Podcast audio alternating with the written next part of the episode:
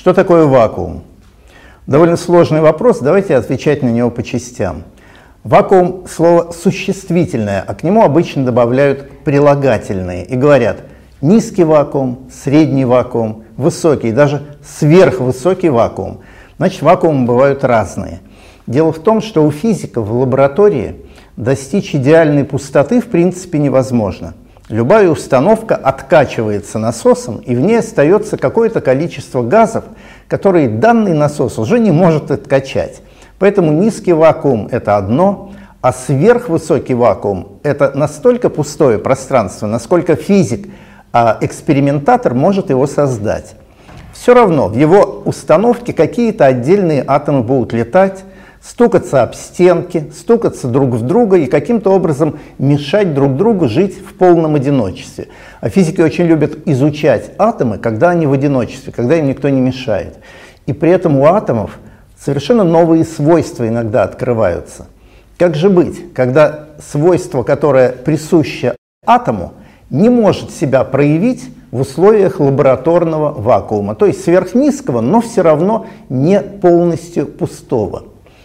А такие свойства есть. И я напомню одну историю из области астрономии. Когда астрономы обзавелись спектроскопом и стали смотреть на межзвездные туманности, это области все-таки достаточно а, ощутимые для телескопа. Мы видим их и в бинокле, даже иногда невооруженным глазом, например, туманность Ориона. Ее хорошо видно на земном небе даже невооруженным глазом.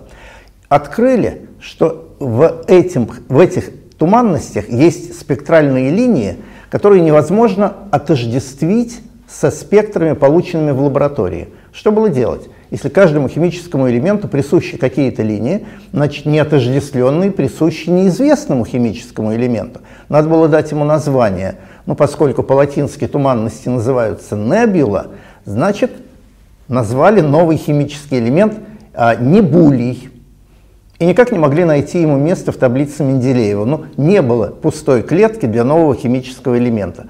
Что же оказалось?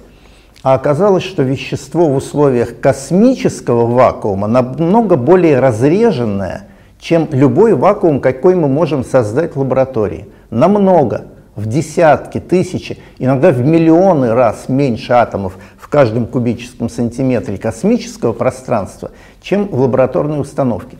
И там некоторые известные нам химические вещества проявляют совершенно необычные свойства. Например, линии Небулия, оказалось, принадлежат знакомым нам химическим элементам кислороду, азоту, но атомы, возбужденные в такое состояние, как они в космическом пространстве пребывают, очень долго остаются в этом состоянии возбужденном, и потом, отдавая энергию в виде светового кванта, разряжаясь, так сказать, а, могут ждать этого момента буквально сотнями лет.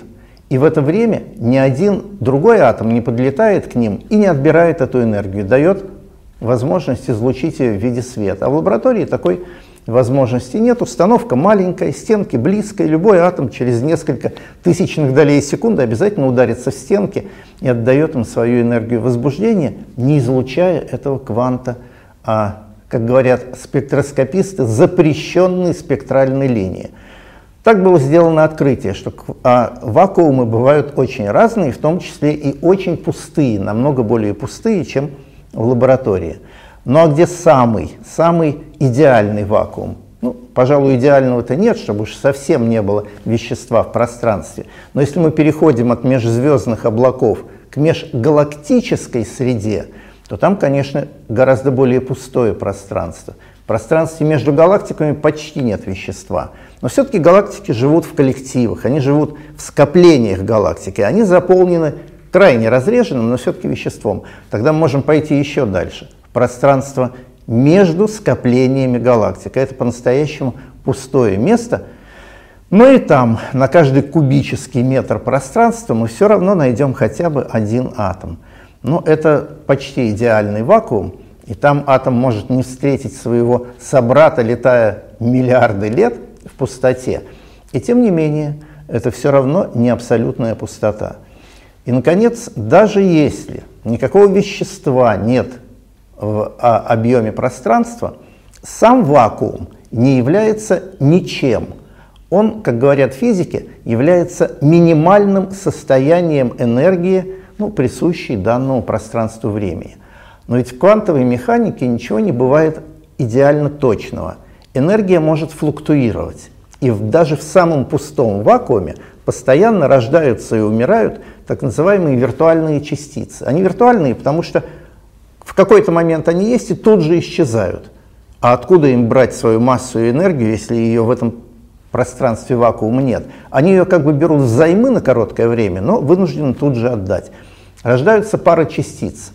Протон, антипротон, или электрон и антиэлектрон, их называют позитронами. Вот такие пары виртуальных частиц рождаются, моментально гибнут, но какое-то время они существуют, и это измеримая вещь. То есть а, такое свойство вакуума флуктуировать, порождать и тут же а, убивать разного рода частицы и кванты, оно вполне измеримо, его в лаборатории а, заметили, измерили этот эффект, он полностью подтвердился. Так что в каком-то смысле вакуум – это кипящая пустота, постоянно порождающая и уничтожающая вещество и излучение. А может быть, когда-то она эта история а, привела к рождению нашей Вселенной. Возможно, вакуум в ту эпоху имел гораздо большую энергию, чем в нашу, и вот этот скачок, фазовый переход вакуума из одного состояния в другое закончился тем или произвел то, что мы сегодня называем материей, веществом и излучением. И фактически все, что вокруг нас построено, это как раз а, результат флуктуации того первичного вакуума. Но это я слишком далеко зашел, пока этого никто наверняка не знает, но идея такая обсуждается.